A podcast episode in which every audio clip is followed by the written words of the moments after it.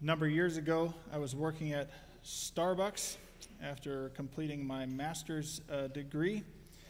And uh, I had one of those moments where uh, it was a lazy moment on the job. I have pretty high work ethic, uh, I like to think, and I had very high work ethic working on the job. But it was one of those moments where laziness just overtook me, I guess. I'll take credit. I just didn't do the job.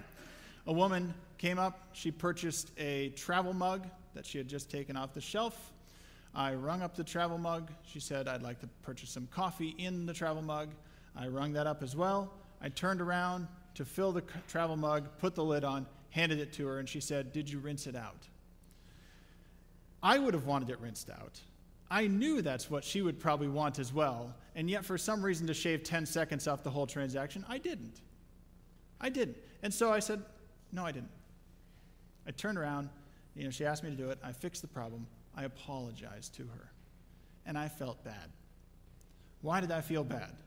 Because I have a conscience. That's why I felt bad. I had done something wrong. I felt convicted about it. My conscience told me so. The woman did not necessarily respect the integrity of my conv- confession. It was nice to have somebody say, I'm sorry, right? But I had done something wrong. Let's just face it. It was small, it was minor, but it was wrong. And we have a conscience, we have to recognize that. If we're going to live with integrity, what that means is what's going on in the inside, the conscience that tells us what is right and wrong, needs to be lined up with our action on the outside.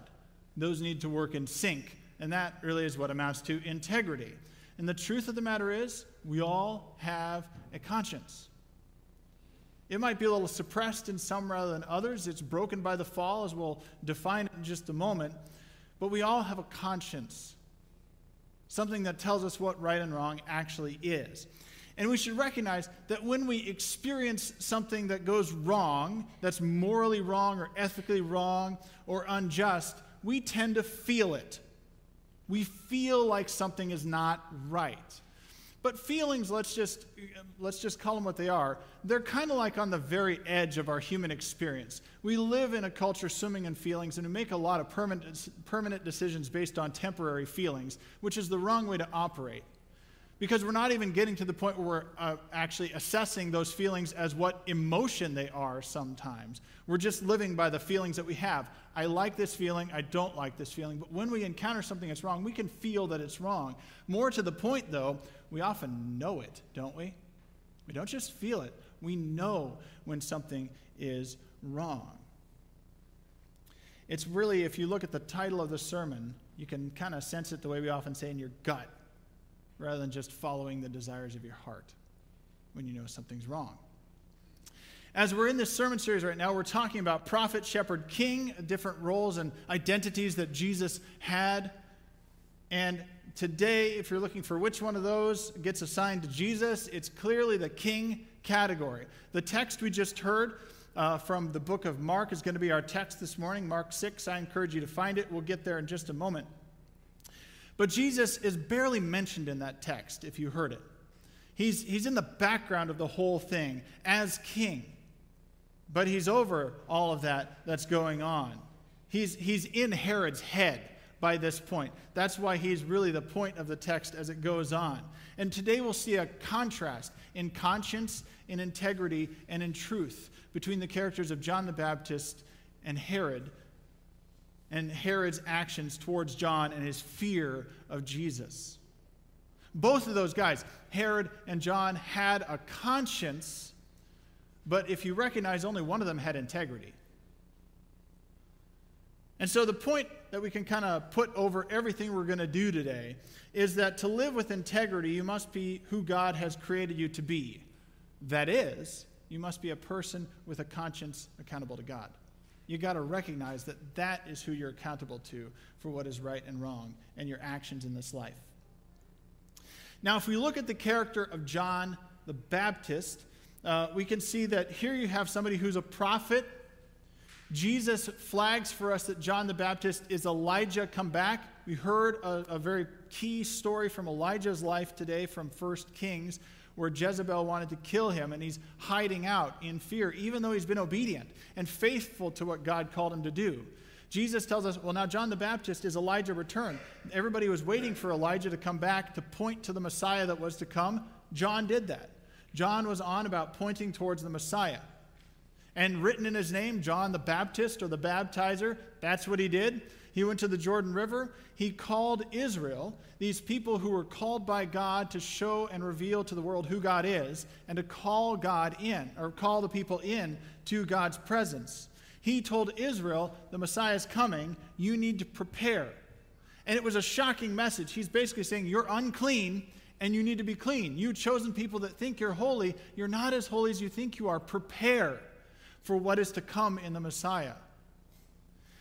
And so he comes with this baptism of repentance for the forgiveness of sins. If we look at the issue of repentance, this is key to what John is bringing and the preparation. Repentance is that we recognize our guilt, that we've done something wrong, and we have that prick of conscience within us. We know something's wrong. We can feel it, but we know it. And repentance says this is step one I recognize that something's wrong, and step two is to turn. It's to turn away. So if we need to repent, it means by uh, definition we're walking in the opposite direction of God, and we turn after we recognize that and walk towards God. That's what we're doing in repentance. Two separate actions. And then the forgiveness part that's put on top of that is you need to repent in order to actually prepare the way for forgiveness, which John isn't able to do. But what that does is it cleanses, it sets you right with God relationally.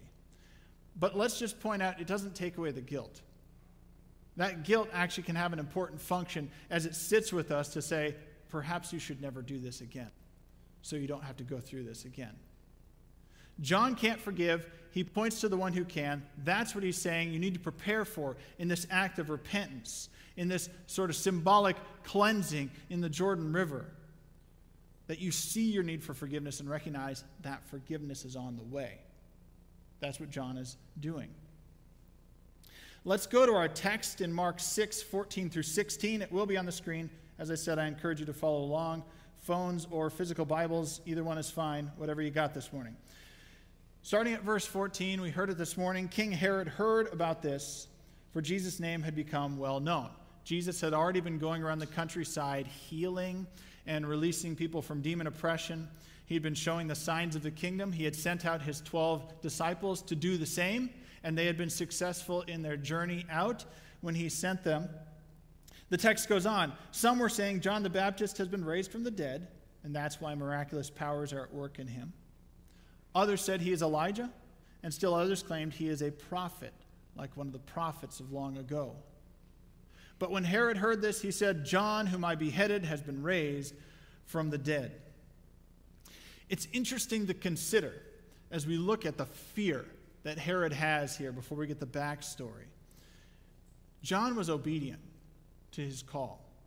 John knew his role, he followed through his role, he was killed for his role, and even in death, his integrity, his message, and his obedience still had power and authority over Herod. Isn't that remarkable? Sometimes in our own modern age, people will, will hearken to, well, Reverend Dr. King says, and people stop and they're like, oh, yeah, that's right. Same kind of thing here. But look at John's character. It, it instilled fear in Herod. Let's talk a little more about a conscience then, because that's clearly at play in all of this as it leads towards integrity of character. A definition that I think is very useful from uh, Easton's Bible Dictionary, a very fine resource, says that conscience is that faculty of the mind or inborn sense of right and wrong by which we judge the moral character of human conduct. It is common to all. You have it, I have it. Like all other faculties, it has been perverted by the fall. That is to say, we have a pretty good conscience, but in some of us, it's been a little bit more cracked than others. And you see in Herod and John, as you think of what a conscience is, and it's brought up uh, with Herod, uh, that you see a contrast between these two guys in what God promises and the short sighted reality we often settle for that's not God's promise. And so our conscience is an important thing because it can tell us, uh, it can only be measured against that which is true when you get down to it. I think it's a God given thing that we have a conscience. But it only makes sense when compared to God and God's character. It makes no sense when you separate it out. Let me give you an example. Uh, my son just turned six, my youngest, uh, but back when he was five, uh, not so long ago, just a couple months ago, he was at my parents' house playing trains. I picked him up, brought him home. He gets his trains out at home, and he says, Dad, I want to make a train set. Can I have a piece of cardboard? I said, Sure. How big do you want that piece of cardboard? And he said, Um, 10? That's not a very helpful moment, right? What's the natural next question we want to ask? 10 of what? Right? This is great. I mean, he was very serious about the, the answer, but 10 of what? Do you want 10 inches, 10 feet? What, how much cardboard are we talking about here? Because we got it. You know, it needed to be cut up in the basement. I just delayed on that. But the, the point is, is there, though, that our conscience is God given and it can only be understood when measured against the truth. We have to have some kind of rationale by which it makes sense. Otherwise, it's arbitrary. Otherwise, we can make up whatever we want and call it our conscience and say that is the truth, but that's not the case. Uh, Thomas Jefferson was famous for saying something to the effect of uh, about freedom. Uh, as long as you don't pick my pocket or break my leg, you can do what you want, basically, on your property. That is essentially freedom. I don't want to misrepresent it, but the basic idea is there. It's um, a concept that we kind of sometimes live into and live out of within our country ever since. Uh, but that's completely arbitrary in many ways. If there's no God to compare it to, if there's no standard by which we compare it to, then why would it matter if I break your leg or pick your pocket? There needs to be some standard of truth. Otherwise, frankly, I should do those things because it will bring me happiness or fulfillment or success or prosperity or whatever it is I want because there's nothing that we're accountable to in the end. There has to be something we're accountable to for the conscience to make sense. And I want to point out, Jesus comes as the king bringing God's kingdom, and God's kingdom is of truth. We should recognize that. And we begin to realize that reality when our conscience is lived and it's in, and in its full integrity, when the actions on the outside reveal the truth that's inside, and when those things line up with truth as it comes from God and God alone. That's the only way that integrity will work. That's the only way our conscience can be fully uh, in, in play and at work, and that our actions can work with that. We need to be lined up against God's truth. So let's go on in the text because I think then understanding that and seeing the conscience stricken Herod at work, we can get a portrait of what the kingdom is not and what the kingdom is when Jesus comes. Go to verse 17 of chapter 6. It says, For Herod himself had given orders to have John arrested. He had had him bound and put in prison. He did this because of Herodias, his brother Philip's wife, whom he had married. Incidentally, it's a little more complicated in the family tree than what you're getting here, but Mark's giving us the, the Cliff's Notes version of what went down. For John had been saying to Herod, It is not lawful for you to have your brother's wife. So Herodias nursed, nursed a grudge against John and wanted to kill him. But she was not able to because Herod feared John and protected him, knowing him to be a righteous and holy man. When Herod heard John, he was greatly puzzled, yet he liked to listen to him. Herod is a man who lived in a world of delusion in many ways. And we can see from him, this King Herod, as Mark calls him, uh, both Matthew and Luke refer to him as a tetrarch, because that's what he was. He wasn't actually a king at all. Um, he called himself that. We see in him a conscience that is self defined. He's trying to make up his own rules and his own truth, and it really becomes then a parody of truth. It becomes a false reality that he lives and lives into. Herod is a pleasure seeker, he's a power seeker, but he also has a conscience that's quite stricken with his own actions. And he has to keep trying to cover up those actions as he keeps going forward to maintain that power and that authority and that pleasure. So he calls himself king. It's a false title. His dad, Herod the Great, ruled that whole region of what we'd call Palestine. Herod, it was divided among the sons uh, when Herod died, and Herod, this Herod, is just one of those sons who gets a smaller portion of the land. He's not a king, he's under the rule of Caesar in Rome. He's just a tetrarch. But he, he wants everybody else to walk into that delusion with him. I'm a king, you call me king. And it seems uh, obvious to me that Mark uses the title one, he's given you a historical record. Herod thought he was a king. And two, he's pitting it against the story of Jesus and saying, but who's the real king here? It's not Herod, it's the guy he's terrified of. He, in this moment where he has Herodias' daughter, who comes down to us in history as the name Salome, um, when he has Herodias' daughter dance before him, he does what ancient kings would do. They'd say, You can have up to half my kingdom because what you did was so wonderful, which is an idiom. It's just a way of saying, Shoot the moon with your request, right? He's not really going to give half of his kingdom. Uh, and frankly, he doesn't have the authority to give any of his kingdom because it's not his to give right? He might be able to give political favor, but he's offering something that's not his to give. He's living by a title that's not real. It's a total delusion. And he steals what he wants to steal and takes what he wants to take in order to make himself happy because he's so hungry for power, he'll do whatever it takes to keep it. So when he even takes Herodias as his wife, we know this from the ancient uh, Jewish source Josephus, he actually is dumping another wife in order to do that, who's the, the daughter of another king somewhere. And Herodias even lowers herself because it's hard to pick out all the things that are wrong that Herod and Herodias do in this text and comment on all of them. We just can't. But when she has her daughter dance, I wouldn't condone any of that. But she has uh, somebody of high class do something somebody only of lower class would do so she can achieve her own ends. They're just pushing the limit all the way around to make sure that they can just justify their own desires that aren't right, and they can tell that they're not right.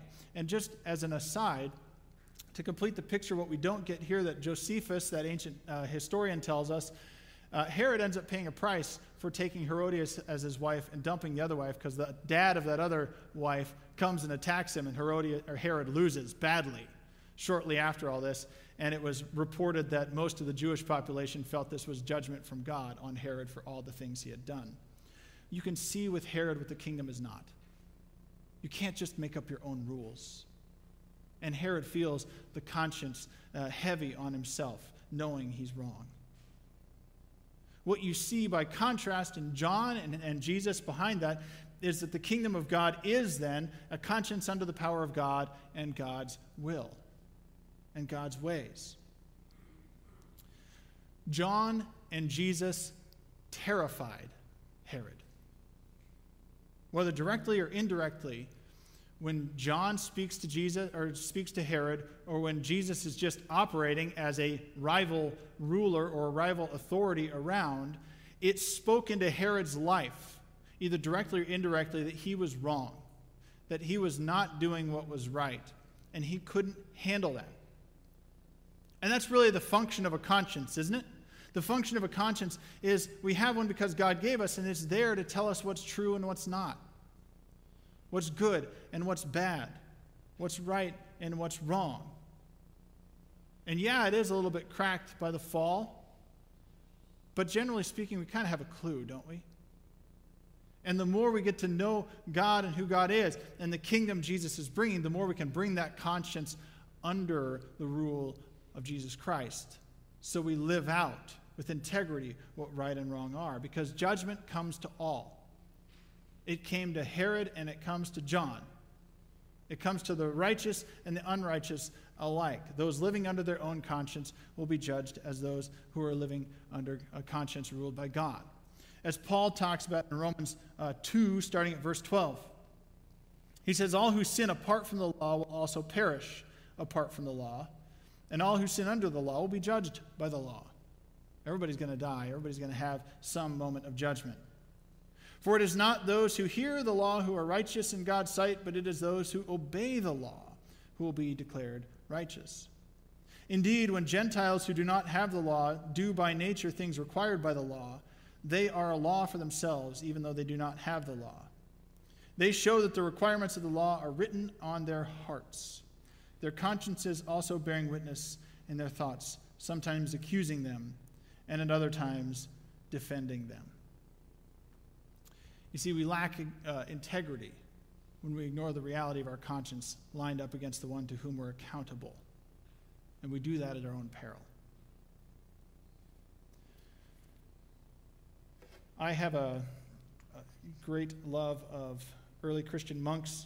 Here's one of the most famous ones Abba Anthony, a story from the desert in the 300s. It says The monks praised a brother to Abba Anthony, but Anthony went to him and tested whether he could endure abuse. And when he perceived that he could not bear it, he said, You are like a house with a highly decorated facade, where burglars have stolen all the furniture out the back door. That seems to describe Herod pretty well, doesn't it? Where the conscience is not in sync with the actions. You look good, there's no integrity, there's no character, there's no virtue in there. I want to give a, a couple parting thoughts on this. I'm going to invite the band to come up as I do that and get in place, but I want to give a couple parting thoughts here. We made the point, uh, the sort of umbrella point for all of us, that to live with integrity, you must be who God has created you to be. That is a person with a conscience that's accountable to God. It makes no sense if it's not accountable to God. If it's only accountable to you or me, then we can do whatever we want. It's not accountable to anybody else, but we're ignoring truth on its face. We're like, the highly decorated facade where burglars have taken the furniture out the back door. Through Jesus, uh, God is calling all people, you and me, into his kingdom and kingdom life even now. And practically speaking, what that means is the conscience that we have needs to be lined up a little bit better and in training to be a part of that kingdom. It matters that we have virtue. It matters that we have good character. It matters that we have morality and goodness and those things instilled in us because that's who God is. That's who we're supposed to be.